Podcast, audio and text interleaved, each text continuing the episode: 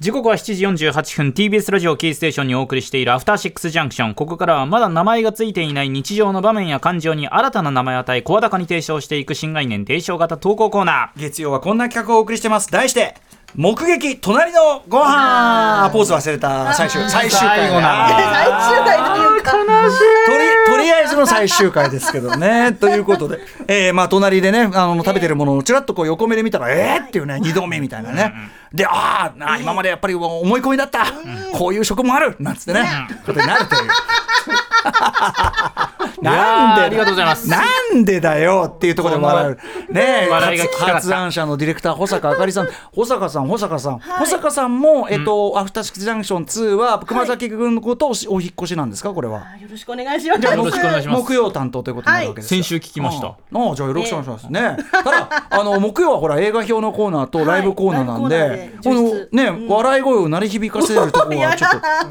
笑いチャンスも作りましょうよ。あいやだからムービーウォッチメンさ俺迎えて、で俺がすごい真面目に真面目にやってんのに途中でダメよダメよ。よくわかんないところ。シリアスの作品に対してダメよダメよ。ね何笑ってんすかみたいなそういうのはねありかもしれないですけどね。厚みが出るかもしれないですね。うん。映画表に厚み、ええその内容とのギャップで、ん？って深読み考察を誘うかもしれない。なぜ なぜあそこで保坂さんが笑ったのか考察を誘う。なるほど。茶番茶番。茶バン無意味な考察になっちゃう可能性。ね。ということでまあとりあえず差し当たっての最終回ということになりますけどまあね。思ってない。いや思ってるんですよ。あのなんか先々週ぐらいなんか、保坂さん的には私と一緒に木曜日に行くっていうのは決まってた、ええ知ってたらしいんですけど、私にはそれは伝えられてなくて、いやもうあと何回ですね。寂しいですね。みたいな感じのなんかもう お別れトーンになってあて先週実は私もみたいな。で今までのこれ何だったのっていう。意地は意外と意地悪なとこあるからちょっとエモな。さを演出。エモさエモさ演出。かましてかましてきたんですよ演出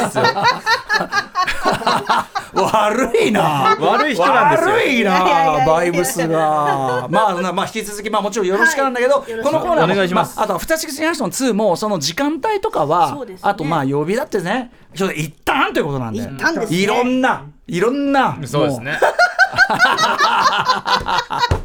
ということで、えー、ととりあえずの最終回最後のとだと思いいます。ね欲しい欲しい。ね。行ってみましょう。ラジオネームタヌフォリアさんからいただいたいきますよ。目撃隣のご飯。ポーズ決まりました20年ほど前私が月島にてもんじゃ焼きを食べていた時のことです。いいですね。私の隣の宅に50代くらいの中年男性と、欧米人とおぼしき筋骨隆々の20代くらいのアングロサスサえーサクソン系青年という2人組が案内されました、2人の関係性は不明ですが中年男性は片言の英語で青年とコミュニケーションをとっており、何かのご縁で旅行中の青年に東京案内でもしているのかななどとぼんやり思っていました、中年男性が注文を済ませほどなく彼らの宅にもんじゃがサーブされました、各自セルフで作るボウルにもんじゃ汁と具材が入ったよくある仕様です、すると中年男性があろうことか、鉄板に具材ともんじゃ汁をすべて同時にドジャーッと投入しました。ね、あの型をちゃんと作って流し込むってあれをやらない。通常はまずキャベツなどの具材を軽く炒めて円形の土手を作りそこに汁を流し込むのがセオリーですが、一気にドジャーとやったため、汁はほとんと鉄板の端の穴に流れ落ちてくる。そうですよね。あそこのね端っこね。中高年男性は適当にぐちゃぐちゃと炒めた具材をかき集め、だえー外国人青年の皿にどちゃりと乗せました。外国人男性は「ワオ!」と言いながらそれをフォークでモリモリとかっこみ中高年男性に向けてサムズアップなわけ。もんじゃは極めて自由でアクティビティの性の高いフードですがその食べ方は絶対まずい。あの青年が帰国してジャパンには MONJA もんじゃというクレイジーなフードがあってたななどと家族や友人に吹聴し風評被害が広がっていないか心配です。これあこれはね。ちょっとこうなんか間違ったオリエンタルイメージみたいなことですかこれね。あのー要はさこの中年男性も、はい。もんじゃの食べ方を知らずに来ちゃってたってことですかね。ですかね確かにもんじゃってさ、まあその、まあまあ。まあ何の説明もな,、なくあれをやれば無理じゃん。それまあはまあまあうん。だか知ってるらだろ前提で進んでるところは確かにある。だからそのなんかその分かんない風情の外国からのお客様がね、こう来てで「おう」なんつって、うん。テリブルなんつって。ルックステリブルなんつって。ででもそのどう味は分かんない。どうやってやるんだなんつってね、はい。でそしたらこう教えもするけどやっぱり分かってる風の男性いたらね、ドシャーって。汁からやっちゃったらそれは汁い。なくなっちゃうよいながれ出ちゃって。だからそのいわゆるお好み焼き的なことっうんていう感じでやっちゃったってことですか？ね。ただただの野菜炒めみたいになっちゃったってことですよね。汁がほぼないっていうまああ味付き味付き多少味付きみたいなことですかね、恐ろしいこういうさねだからその前から私も言ってるけどそういう行きつけの店で、ああその食べ方じゃねえんだけどな問題みたいな。でたまに私がそのね話出すとうるせえななんてね 反響が来るんだけどはいはいはい。これですよだから。確かにこれねこれこれ。一番わかりやすい例、まあ私が出したのはもう言います。もうさっきも言ってました、ナイルレストランですけど、はいはいはい。混ぜて混ぜてのナイルレストラン、はい最近な混ぜてない人がよく散見されると、はい。でまあ別にその混ぜないで食べたってその要素要素も美味しいとは思うけど、はいやっぱり混ぜて混ぜてがね流儀なんだけど最近はあんまり混ぜてない。それをあの強制する動きも多分やめたんだよねあんまり。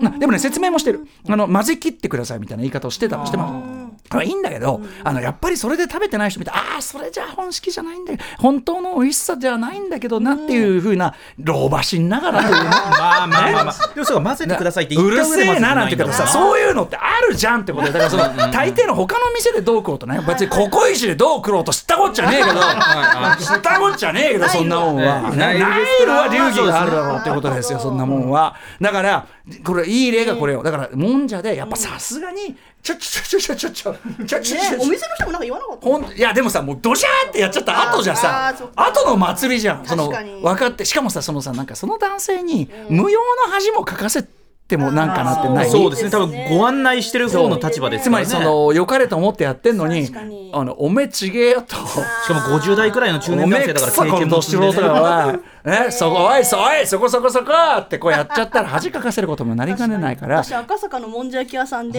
食事をしてた時に隣にオーストラリアの家族の出身の方がいてで私がもんじゃ食べてたらえなんかこれどういうものかって言われたんであレッツトライみたいな感じでちょっと食べてみようって。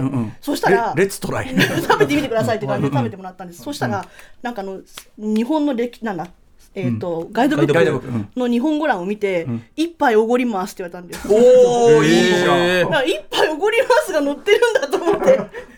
ブルグ的なやつまだコミュニケーション方法あのさ一杯おごりますってまあなるほどね。面白いね。なんかしたらお礼にこう言ってくださいみたいな感じで載って。でもさそれこそさもんじゃとかってさそのめ観光の方いらっしゃる可能性があるんだったら今だったら書いてあるかもね。あれだけ特殊な食い方の食い物。